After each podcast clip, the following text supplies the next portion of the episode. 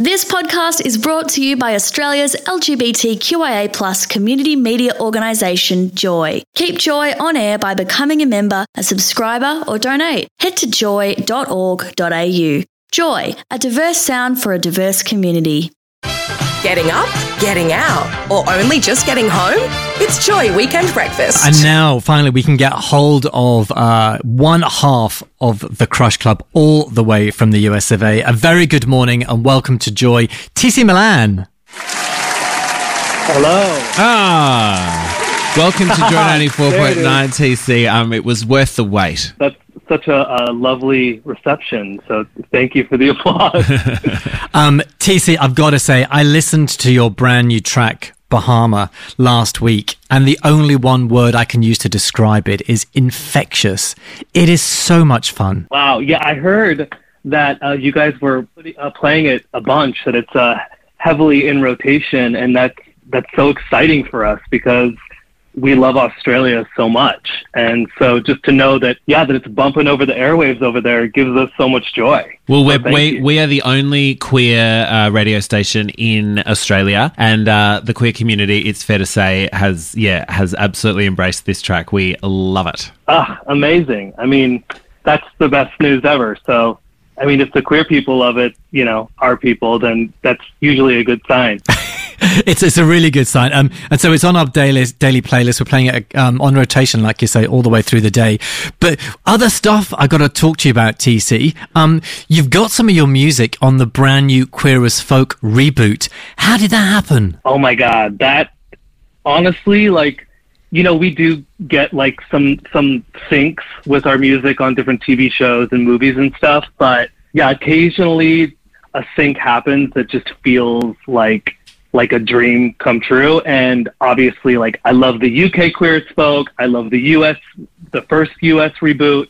And then now I'm watching this one, and yeah, it's just like my favorite TV like franchise, and um, we just have a great uh, publisher out here, uh, Third Side, and they totally embraced like our queerness, and they always have in mind like you know exactly where we want our music placed. So that this was just one of those like match made in heaven situations. So and it was great because I'm watching it with my boyfriend right now, and and we were like, oh wow, they actually played the song for like 20 seconds, like no dialogue on top of it, just them like dancing and like you know making out and you know strippers, and I I was like, yes, this is it, like this is like the think.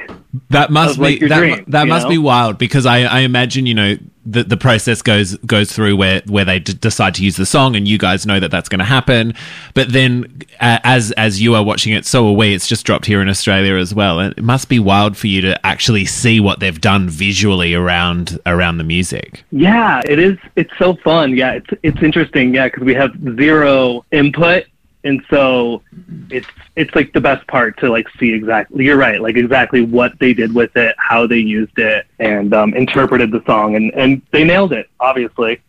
Off the back of something as successful as it looks like Queer as Folk's going to be, does that open up doors for you? And what's what have you got planned for the future? Yeah, I mean, so the thing with like these um things on these TV shows, my my hope is that like viewers are there and they're wondering like, oh my god, what was that track? And then, you know, shazamming it or doing whatever, researching to see what it was, and then hopefully that can just sort of organically build uh, our audience, the people that listen to us, so that we can really do what we love to do the most, which is play more live, DJ, perform live, sing, and like kind of just keep on touring the world and, and seeing more places and meeting more more fans. So TC, are So you gonna, hopefully that's what it does. are you going to be? Uh, I, I read something on your socials that say maybe you could be performing next week as part of Pride Month in New York. Is is that on the cards? It is. We are performing at three different parties in New York next week, and um, the first party is called Pat, and it's um,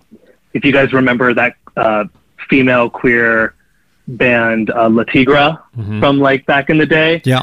Um, JD, who is their drummer, she throws this party called Pat, and it's literally like my favorite party in the entire world. And it's really small. It's like a couple hundred people jammed into a little room, and it's like the best vibe in the whole world. And I've been going to it for like a decade. And um, this is the first time that we're actually getting to play uh, the main stage of that party. So that's going to be pretty epic. And then also there's kind of a rising star named Ty Sunderland who's kind of taking over um, gay nightlife in the U.S.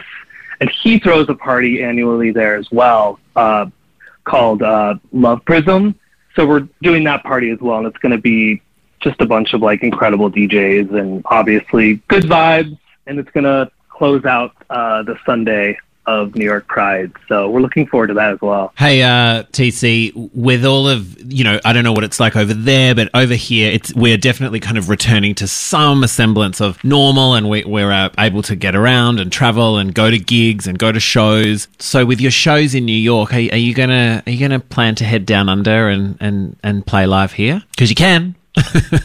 oh my God. I, you know what? So I, I sometimes sing with. Do you guys know Miami Horror? They're from Australia. Yeah. Yeah. So I, I've kind of stepped in for their frontman for some of their shows, and I was actually with them um, right before lockdown in Australia, and I was DJing as Crush Club in a few of the cities. So I got to like taste it and taste like the nightlife there, and it was so um, like in Brisbane and Melbourne, like and um, yeah, it really is like definitely on our list of places to go. Obviously, it's a bit of a trek, but Yeah. if we could string together, you know, some some great nights, I think that yeah, we'll definitely come. Well, you know, Um, and you guys are obviously hel- helping with that. so yeah, World Pride. you. World Pride is next uh, next March in Sydney, so I'm put. That gives you months to plan. You know, we you could do World Pride here in Sydney, and then Melbourne, Brisbane, Adelaide, Perth. I'll, I'll sort it out. I mean, we could even just like jump on a boat and get there by by March. That's so true. Um, TC, we're running out of time, but just give us a, a quick understanding of how fabulous Amazonian Rockstar is and that vocal. Um, are they going to be performing with you? Amazonian Rockstar is yes, like the best vocalist, one of the best performers I've ever seen and experienced on stage. And yeah, whenever we go on tour live, they will be there because yeah, it's just it's not Crush Club without without Amazonian Rockstar. So fabulous, so fierce. Oh, that's fantastic. Um, do us a quick favor, TC. Can you? We're going to play the song out in a second. Can you just give us a quick uh, tag that we can use here at the radio station, just to say, "I'm TC Milan from Crush Club. You're listening to Joy 94.9." Yeah, for sure. Hey, what's up? This is TC Milan of Crush Club, and you're listening to Joy 94.9. Thanks for listening to another Joy podcast brought to you by Australia's LGBTQIA community media organisation, Joy. Help us keep Joy on air. Head to joy.org.au. Joy, a diverse sound for a diverse community.